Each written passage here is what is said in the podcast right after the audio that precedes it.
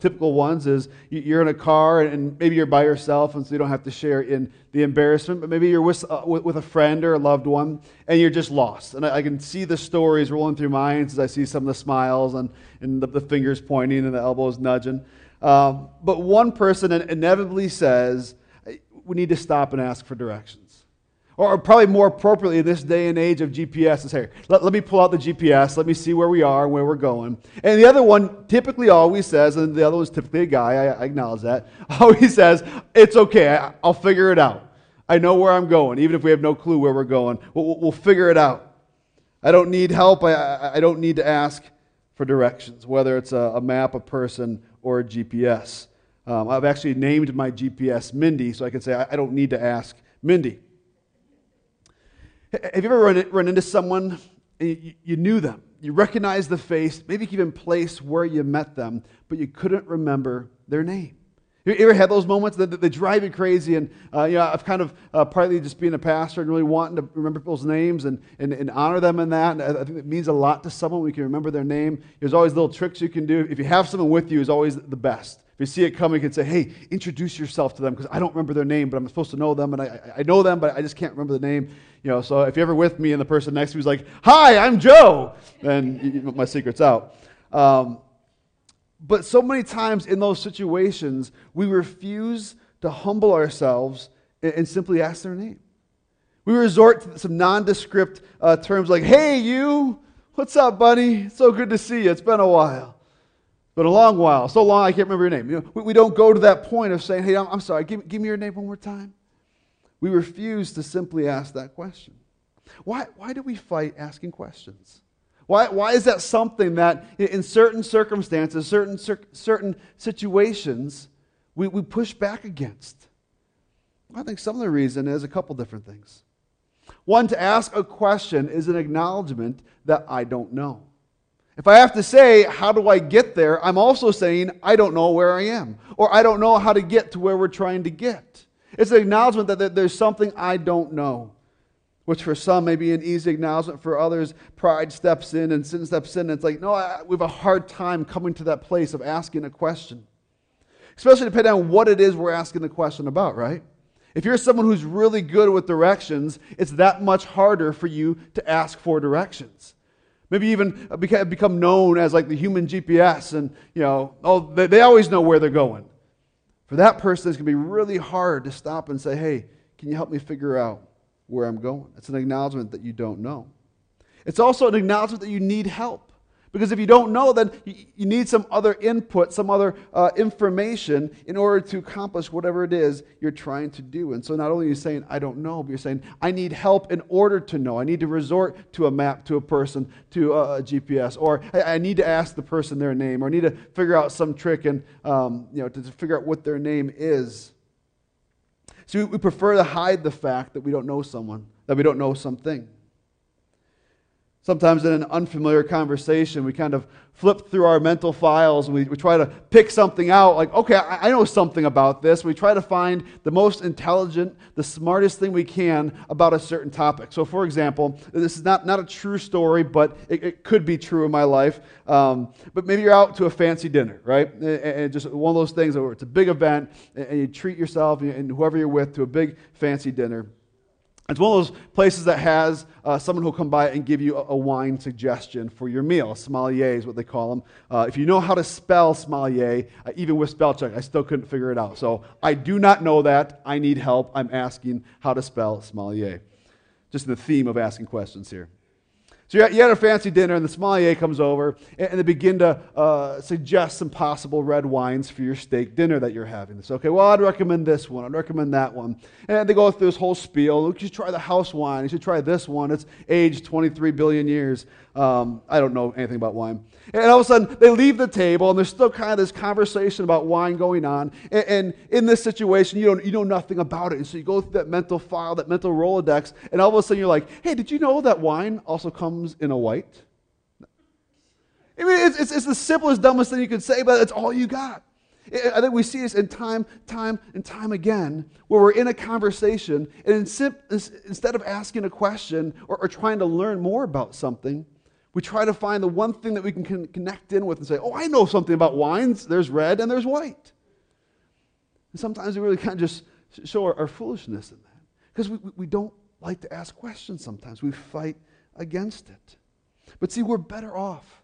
We're better off when we ask questions. When we say, I don't know, it can be the next step to gaining knowledge. When we say, I need help, it can be the next step to overcoming obstacles in our lives. It is good to ask questions. See, when we do, we grow, we learn, we change for the better. You see this in our children all the time. If you have little kids in your home or if you're around little kids ever, you probably get all these different questions. What are you doing? You answer the question, why? Well, you share the why. Well, why? You share that why. Why? It's a never ending stream of questions. What is that? What is that? What does that do? Why is that there? One question leads to another, which leads to another. There's this thirst for knowledge and they just want to know more about their world. At some point, we lose that passion. But it is good to ask questions. And that is the heart behind the series that we're in right now called Glad You Asked. See, last week we started with this question How can the Father and the Son both be God? And we talked a little bit about the doctrine of the Trinity, where we have three in one. You have the Father, the Son, and the Holy Spirit uh, who are all God, even though the Father is not the Son, and the Son is not the Spirit, and the Spirit is not the Father, and, and vice versa, but they are all God. We talked about that a little bit. Uh, we also talked about how it's similar to marriage. It, uh, marriage is an example of the Trinity in the sense that two become one in marriage. You're still the husband, you're still the wife, but you're also one. And so you still have the Father, the Son, and the Spirit, but they are one. And I, I kind of gave a teaser last week that this metaphor uh, of marriage is actually a metaphor for Christ and the church. Or, or, marriage is a picture of how Christ and the church interact. We see that in Ephesians chapter 5. And that's kind of what we're going to be unpacking here today. What does it mean for the church to be the bride of Christ? And see, just like last week, I, I encourage you to lean in as if this was your question. You may have heard, may look at this question and be like, you know what?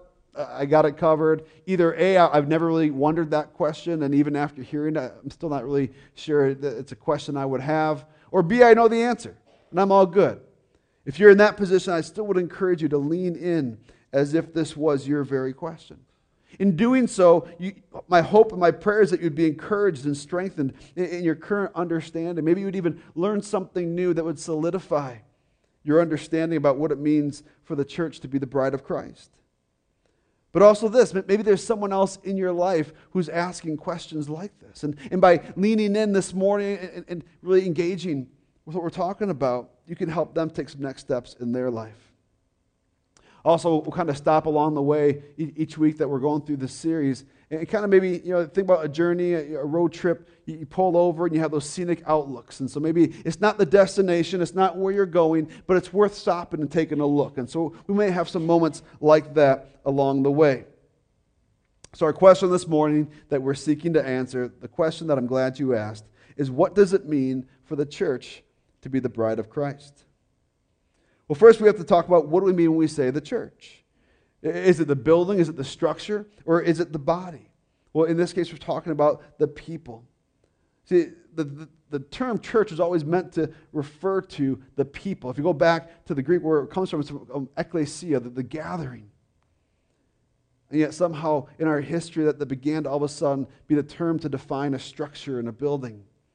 That's not what you see in, in Scripture. You see, it's referring to the people, to those who trust in Jesus for the forgiveness of their sin. And, and when they do that, it leads to being made righteous through Jesus' sacrifice on the cross and, and to living eternally with God in heaven. And we see that playing out in our lives where, as the church, those who have trusted in Jesus for the forgiveness of their sin, that then we live a life of loving God and loving others. The church is the bride. Well, if the church is the bride, then who is the bridegroom? Well, it's Jesus. Church is the bride, and Jesus is the bridegroom. This is where we want to do our, our first pit stop on the road to an answer for this question and, and just address a little scenic outlook. Um, men, I'm, I'm going to speak to you first here, um, or specifically in this moment. Uh, this question was asked of me, and then was said, Hey, do you as a man ever feel weird about this analogy of being a bride?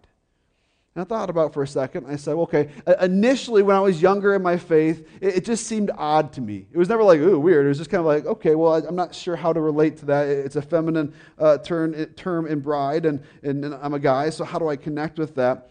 Uh, but as I began to understand what it means and the implications of it and the, the teaching and meaning of it, uh, I quickly got over that. But another quick aside to that, see, in perspective, man, if this is something that, that that's a struggle for you, like you can't even hear anything else because all you're sitting here is Steve's calling me a, bride. You know, if that's a big issue for you, well, we got, we got to step back and put this in perspective because there are far more challenging verses that the women in our lives have to wrestle through and struggle through. Uh, uh, verses that have been disputed throughout uh, Christendom.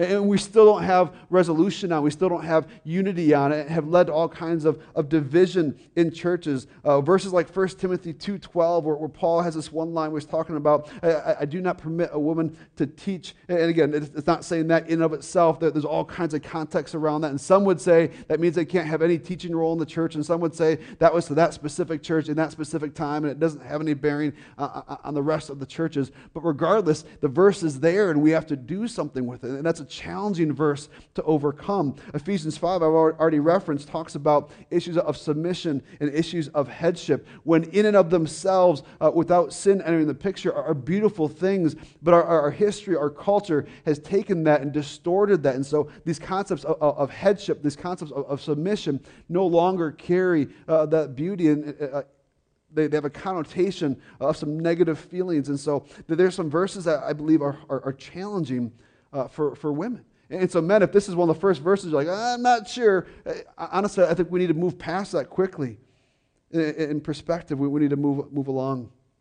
If you're a man who, who's truly struggling with this analogy of being the bride, here's my advice to you. Uh, first, go and do something manly. Okay, just get, the, get it out of your system. If you're a hunter, go go hunt something. If you're a fisherman, go fish something. If you're a builder, go build something. Uh, if none of those apply, go eat something, uh, preferably bacon, and, and then you know do something manly. And um, when, when a little bit falls in your beard or on your shirt, leave it there for lunch. I mean that, that's the next. You know, okay, so you're all good on that. And when that's done, let's go home and, and put on our work pants. Okay, put on some work pants, whatever yours look like, whatever they are, and let's get to work. Let, us get to the work of understanding what it means to be the bride of Christ. Because as we understand that, I think we quickly forget about that, that maybe the, the, oddity of that uh, analogy.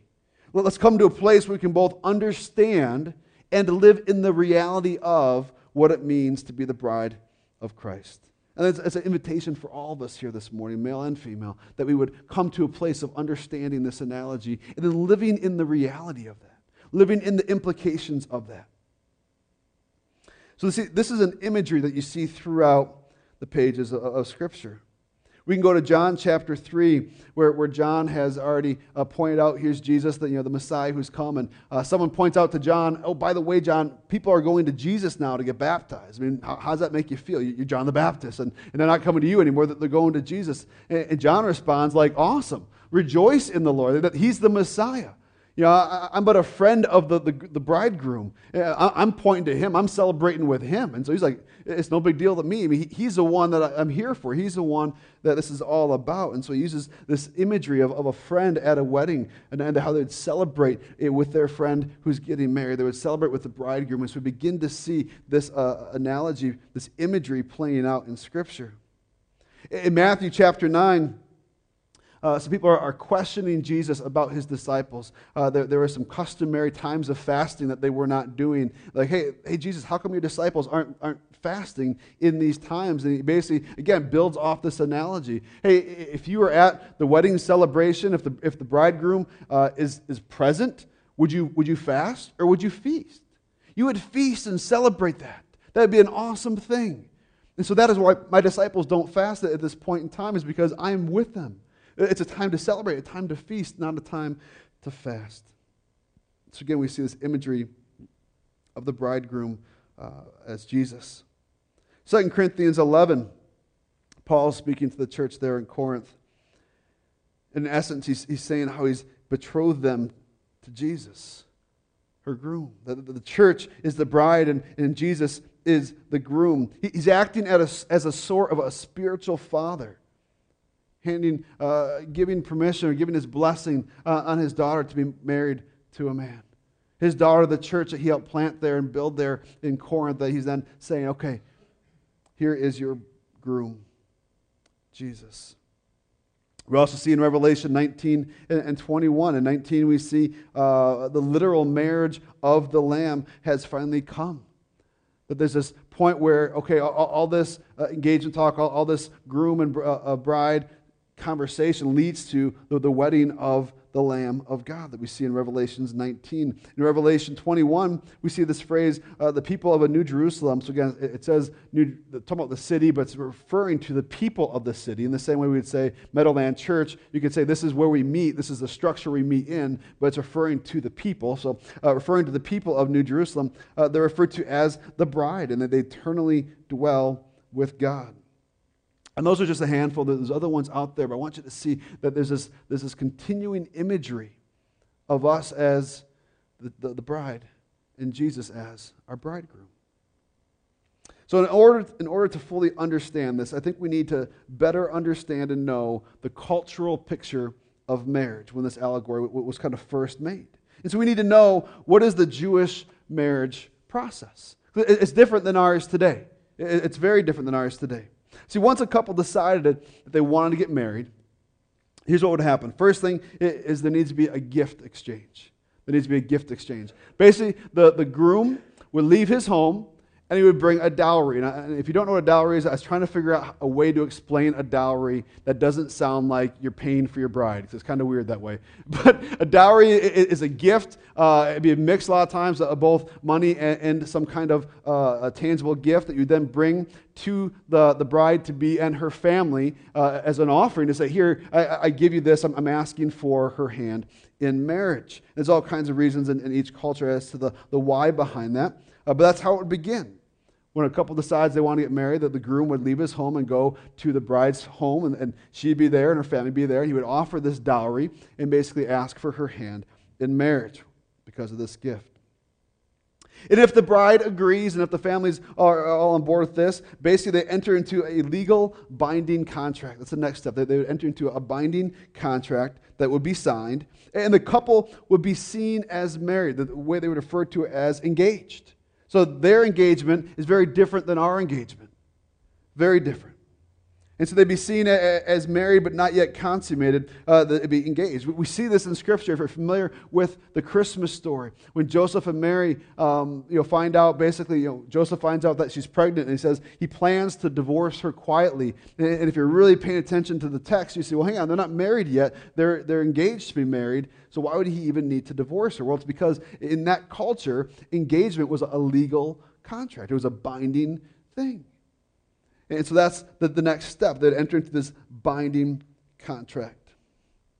And then there'd be a, a, time apart from one another before the wedding. And this is where it's one of those things where, where every wedding has similarities in our culture, but every wedding is also a, a little bit different. And so there would be different differences between different people's weddings and how it all play out. But there would be a time, whether it be uh, uh on the short end a week, on the long end a year, there would be a time where the bride and the bridegroom would be separate that they wouldn't be with each other, they wouldn't see each other. Commonly, the reason for this is the bridegroom would have left to go prepare the home for their new family, to prepare a place to be together with him and, and his bride.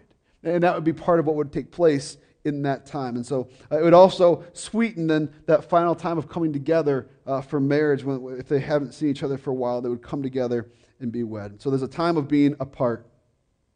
The fourth step, um, there'd be a time commonly unknown to the bride where the, the groom would return. He would return. Return's the key here. A lot of times it'd be with, with a loud shout or even trumpets playing. Uh, the groom would, would come with his friends and they would have a parade of lights that would come down through the streets at midnight. And the bride and her friends who had been waiting for this, not knowing when it would come specifically, but knowing it was coming at some point, would have been in wait for this. And they would have then uh, gone out into the streets, brought their lights, and, and, and joined together with the, the, this parade of lights. And then from that, the couple would be joined together Together is the key here on the fifth step. They'd be joined together as husband and wife through uh, a small ceremony, be followed by then the, the consummation of the marriage and, and a celebration of that as well. And so you can see that there's a very different process than, we're used to in our day and age. Uh, but that is what a, a typical Jewish marriage process would have looked like in the days that Jesus walked the earth. And so let's look at the person of Jesus, because uh, if the church is the bride and Jesus is the bridegroom, okay, well, is there some connection here? He's building on this imagery of uh, marriage, of this wedding process. Okay, so let, we, we understand the marriage process of that day and age, of that time. Well, how does that apply to Jesus? Well, I think the more we look at this, we'll see that Jesus truly fulfills the role of the bridegroom. First of all, the gift. Jesus lays down his life for his bride. We see that in Ephesians 5 as uh, Jesus talking about how a husband and a wife ought, to live together and what some of those roles are and what they're called to do, and how the husband should love his wife as Christ loved the church. And, and what did Christ do? He laid down his life in service to his bride. And so, the, the gift that we receive from Jesus as his bride is that he lays his life down on the cross for us. He left his home in heaven and came to us, his, his bride, the church. And we're invited to receive this gift. If you've never taken this step in your life where you've said, Jesus, I, I acknowledge that, that, that I have sin in my life, where sin is basically what Scripture would call going against the will of God. If you've never taken that step, you say, acknowledging that, then say, I believe, Jesus, you are Lord and Savior, which means the leader of my life and the forgiver of my sins. I believe that you are God. Your death on the cross paid the price for my sins, and I, I that gift. You have an invitation to do that here today. To say, yes, I, I do uh, acknowledge, God, that, that Jesus is God and that his death on the cross paid my price. It'd be the same way as, as receiving that dowry that would then enter into this binding contract. In the same way, you say, okay, you've given me this gift, and yes, I, I agree to the terms, let's get married, and you would sign that contract. There is a binding contract, a, promise from God. It's something that we've, we've received, but not yet fully. It's kind of this already, but not yet principle. Christ has already come, died on the cross. We've already received this gift uh, of salvation, of forgiveness, of freedom from sin, but He's not yet come again uh, to completely wipe sin out. But there's this binding contract that we will be with him in heaven for eternity, that he will come back. One of the ways we see this is how the Holy Spirit uh, is a seal upon the hearts of all those who believe. Ephesians chapter 1, verse 13 to 14 tell us this. In him you also, when you heard the word of truth, the gospel of your salvation, and believed in him, so you heard it and you believed we're sealed with the promised Holy Spirit, who is the guarantee of our inheritance until we acquire possession of it to the praise of his glory. Basically, what the, what saying is uh, until we're in heaven with God, the Holy Spirit is our seal, is our promise, is our binding contract of marriage uh, through Jesus. Okay? So we hear the truth of Jesus, we believe in him. as that reception of the gift, and then we have this seal of the Holy Spirit. Holy Spirit would dwell inside of us until uh, we are in heaven with God. And so we have the gift, we have the binding contract, we have a time apart from Jesus. After he goes to the cross, goes to the grave, ascends, or then, then comes back from the dead, overcomes death, we have the empty tomb. For about 40 days, he appears to his disciples and to others, and then he ascends into heaven. It even says, hey, don't, don't go anywhere yet. Don't leave town because the Holy Spirit's coming and, and He'll uh, be with you and He'll help you through this world. But I'm going to go to be with the Father. And so there's, there's a time apart from Jesus physically. And why did He go? Well, we, we kind of covered this in one of our earlier uh, series, one of our earlier weeks in our Jesus Is series. John chapter 14, verse 2. In my Father's house are many rooms. If it were not so, would I have told you that I go to prepare a place for you? Do you see some of this imagery continuing? So he's leaving to go and prepare a place for us. In the same way that the groom would go leave to go prepare a place for him and his wife, his wife to be. And so there's this time apart. But if we keep on reading from John 14, 2 into, into verse 3, and if I go and prepare a place for you, I will come again and take you to myself. Where I, where I am, you may be also. So I will come again. That's the return. He'll come again. There's going to be a return, uh, a second coming of Jesus. Then he'll take us to himself. We'll be together with him, just like the, the bride and the groom would be. And so we can see how really that the, the gospel is this picture, uh, has some, the same imagery of a Jewish wedding process. But see, we're still in the middle of the story, right? So we know what the gift is. We, we, know the binding contract of the Holy Spirit. We know Jesus has ascended into heaven. We're apart from him physically right now. Uh, but we haven't gotten to the return part. He hasn't returned yet uh, to call his bride to himself and to go and be wed and to be together forever, right? That part hasn't happened. So that's where we are in the story. So if that's where we are, what are we supposed to do as the church? So if we've gained a greater understanding of what it means for the church to be the, the bride, and Jesus to be the bridegroom, what are we supposed to do then? What are we supposed to do in the meantime? Well, if you got your Bibles with you, go ahead and open up to Matthew 25. This is where we're going to finish out our morning. Matthew 25, we're going to be starting verse 1. Uh, if you need a Bible uh, to call your own, please take one of the Bibles in the seats in front of you. If you know someone who needs a Bible, take one for them as well. Feel free to make notes and highlight things that stand out and circle things they have questions about, and, you, know, you, can follow up with later uh, with anyone uh, in your life you think would be able to help you find that answer. Um, but yeah, you know, take one, make it your own. If you want to go digital, we have free Wi Fi in the building for that sole purpose of being able to uh, get online and, and use a, a, digital Bible as well. But Matthew chapter 25, beginning in verse 1.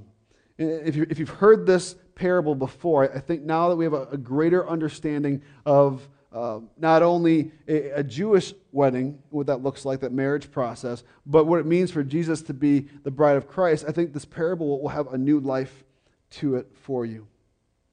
So, Matthew 25, verse 1. Then the kingdom of heaven will be like ten virgins who took their lamps and went to meet the bridegroom. If you ever wondered why in the world do they have lamps, well, now we kind of understand. Because when the bridegroom enters, he calls his bride, and what, what, what does the bride do? She takes the lamp and she goes out to this parade of lights that's happening at midnight and joins with him. And so, in essence, it's saying that the kingdom of, of heaven is like a bride who's going out to meet up with her groom to be together. The groom has returned, and, and the bride is going to meet with him. The parable continues in verse 2 Five of them were foolish, and five were wise. For when the foolish took their lamps, they took no oil with them. But the wise took flasks Uh, of oil with their lamps. As the bridegroom was delayed, they all became drowsy and slept. But at midnight there was a cry he, Here is the bridegroom, come out to meet him. Then all those virgins rose and trimmed their lamps. And so basically, we have this kind of uh, uh, preemptive, hey, he's coming. He, now, now's the time he's coming. And so they all rush out and they bring their lamps. All 10 of them have their lamps. Five are, are seen as wise and uh, five are seen as foolish. Uh, I think as we look at the verse, we look at the context, um, I, I, don't think there's any significance in, in, the fact that it's five and five for a total of 10, except for the fact of saying, hey, some were ready and some weren't. And so uh, they, they all bring their lamps. Some have oil and some don't, um, but takes longer than they expected.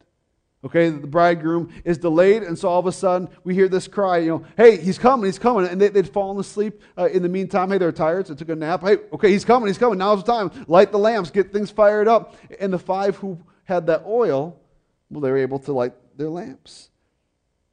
Let's see what happens with the rest. And the foolish said to the wise, this is verse 8. And the foolish said to the wise, Give us some of your oil, for our lamps are going out. But the wise answered, saying, since there will not be enough for us and for you, go rather to the dealers and buy for yourselves.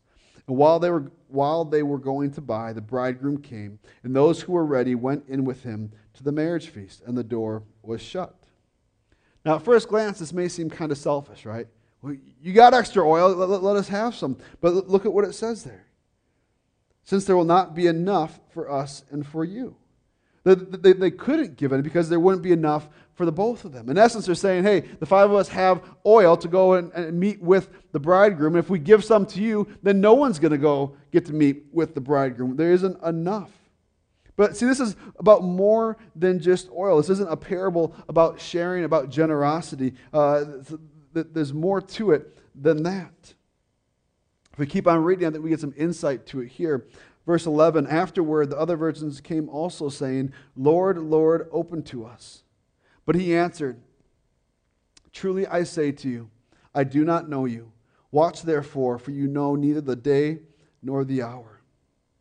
See, as we begin to unpack this, this response of truly, truly, I say, I, I don't know you. That there was no relationship that they had with the bridegroom. And so while they were ready, they, they come out with the lamps and say, All right, we want to go and, and, and join in this, this parade of lights and, and be with the bridegroom. He says, I, I don't know you. Uh, there, there, was no relationship they, they had with Jesus. So th- this isn't about sharing, about generosity, about, you know, hey, making sure you have enough oil for yourself and the person next to you. This is about faith. That the five ha- had a relationship through faith with the bridegroom, and the other five, he didn't even know them. He didn't even know them. So, what, what can we infer from this? We see that the wise were in relationship with the bridegroom, and so when he came, that they joined in that parade of, of lights, and they entered into the celebration with him. The foolish went through those same motions and they had the lamps and they, they went through all the same stuff, but they didn't have the oil. They, they didn't have a, a relationship. There, there's no fire. See, we, we can't join together with the bridegroom off of someone else's faith. This is something I saw for myself growing up and through for a lot of my peers. Um, you know, when I was younger, if you asked me, hey, you know, what, what, are your beliefs? I would say, well, I'm Lutheran. Well, why, why are you Lutheran? Well, my parents are Lutheran. They just, you know, how I was raised, and that's what they are, so that, that's what I am. And for a long time, I was just kind of living off my parents' faith, my, my, where my parents were spiritually. Uh, but there came a point where I, had to enter into a, a, relationship with Jesus personally, through myself, me and Jesus, not through me, but by, by His grace. So we can't join together with the bridegroom off of someone else's faith. Maybe you're in a marriage or one of you is, is, is, passionately and actively pursuing God in a relationship with you, and the other one's like, hey, my, my wife is saved, so I'm good. My husband's saved, so I'm good. You know, what God has put together, let no man separate, right? So God's not going to separate us. It doesn't work that way. We need to have our own relationship with Jesus as our Lord and our Savior. And, and here's kind of what that can look like. And, and again, everyone's walk is a little differently. Uh, this is one of those things where uh, when we, we trust in Jesus as our Lord and Savior, that there goes through a process where we begin to surrender our will to His. And sometimes this takes time, and there's some areas where we can do it right away, and other times it's something where the Lord just continues to work on us and, and eventually come to a place where we can publicly, publicly proclaim our trust in Him through baptism, we can take this first step of obedience and continue to see our lives refined, to see our lives change, and we begin to bear the fruit of pursuing Jesus.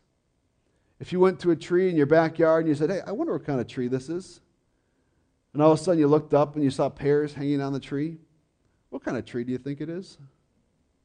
It's probably a pear tree. You can tell a tree by the fruit that it bears. And so, someone who, who, who has surrendered their lives to Jesus and, and, and, walking with Him, there should be a sign of, of fruit in our lives. Now, we need to be careful not to get legalistic about this, not to say, okay, here's a checklist of things that you have to do, and if you haven't done them, you know, you're not, you're not a believer, because we already saw that it's about that, you believe, uh, you hear about Jesus and you believe that He is God and, and, trust in Him, okay, there's this seal upon your life. But see, if this is truly taking place, these are the kind of things that naturally pour out of that, that growing things change, that Jesus does a work in us and we bring about growth and fruit in our lives. So, what are we to do until the bridegroom, until Jesus returns? I think a couple things we can see from this. First of all, we need to plan for today. We need to plan for today. Are we ready? Do we have our lamp? Are we watching? Have we trusted in Jesus for salvation by grace through faith? This free gift that's been given us. Through faith, we can trust in Jesus that his sacrifice is sufficient to pay the price for our mistakes and for our sins. Like I said, if that's a step you've never taken in your life, there's no trick to it. There's no magic saying you have to say. There's no secret handshake. I keep asking the elders to get one, but they keep shooting me down.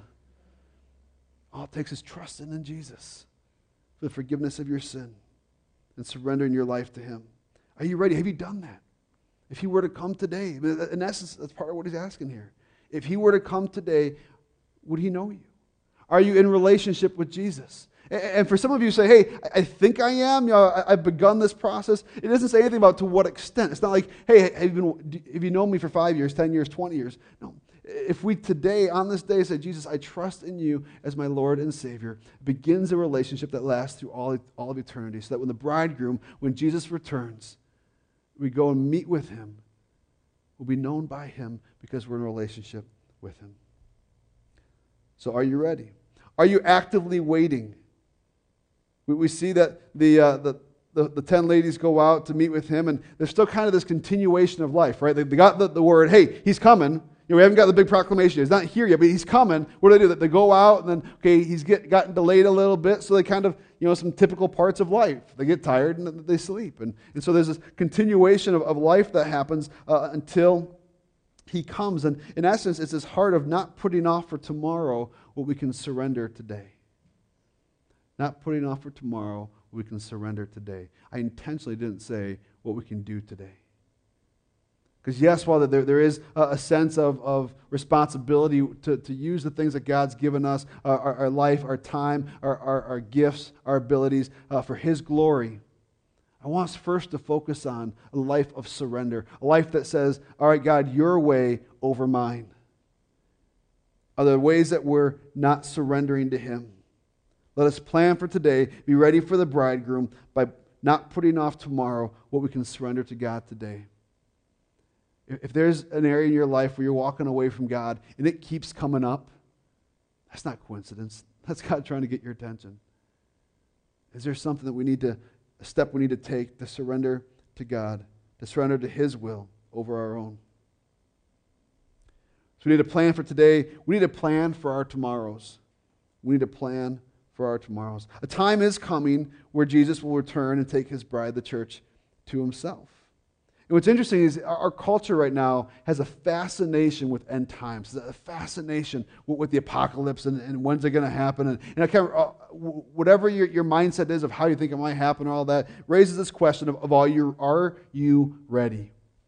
It's the, the point where you have this thing called preppers, people who are spending all this time and energy preparing for chaos, preparing for the end of the world. And they all have different ways they do it. Some of them pack these bags, they call them go bags, where they have all these supplies you would need to be able to live out off the land or, or live on your own and, and, be on the run. And they have this bag packed up and it's sitting somewhere in their home. They can quickly run in, grab that bag, and go. They never engage the bag, they never do anything with it. It's just there ready in case they, you know, something happens. Uh, they need to go and, and and, get some stuff done. Then you have other people who say, hey, um, I'm going to hunker down. I'm going to build up walls and defenses. I'm going to make sure I have stockpiles of food and supplies to endure through this all. But see, we need to pause for a second and say, what does what do end times look like for the believer? What, what would it look like for us to prepare for the return of the bridegroom? Are we preparing for life in this world or are we preparing for life in heaven. If we're going to prepare for this world, we have a heart of, I want to get the most out of each day before it's gone. Again, if this is secondary to what we're about to talk about, not the end of the not, the, not a terrible thing to say, hey, I want to maximize these days that God's given me here on earth. But if that's our primary motivation, then we've missed the boat because as the church, we're to prepare for heaven. We're to point to Jesus as much as we can before these days are gone. Before the bridegroom comes, we're supposed to say, hey, he, he's coming. Are you ready? Do you have your lamp? Do you have your oil? Are you ready to go? Are we taking opportunities in our lives to point people to Jesus? I want to close out here at 2 Peter chapter 3, verse 8 through 9 says this But do not overlook this one fact, beloved, that with the Lord one day is as a thousand years, and a thousand years as, as one day. The Lord is not slow to fulfill his promise, his promise, as some count slowness, but is patient toward you, not wishing that any should perish, but that all should reach repentance. Since the time of the disciples, people have said, hey, we're living in the end times. And they're right. They're right. The bridegroom is coming. So these are the end times. The next step is his return. Is it going to happen in our lifetime? I don't know. The end of Matthew 25, verse 13, said, Hey, you don't know the hour. We, we don't know when it's coming. We just know it's coming. And so let's plan for today and plan for our tomorrows because the bridegroom is coming. Let's pray.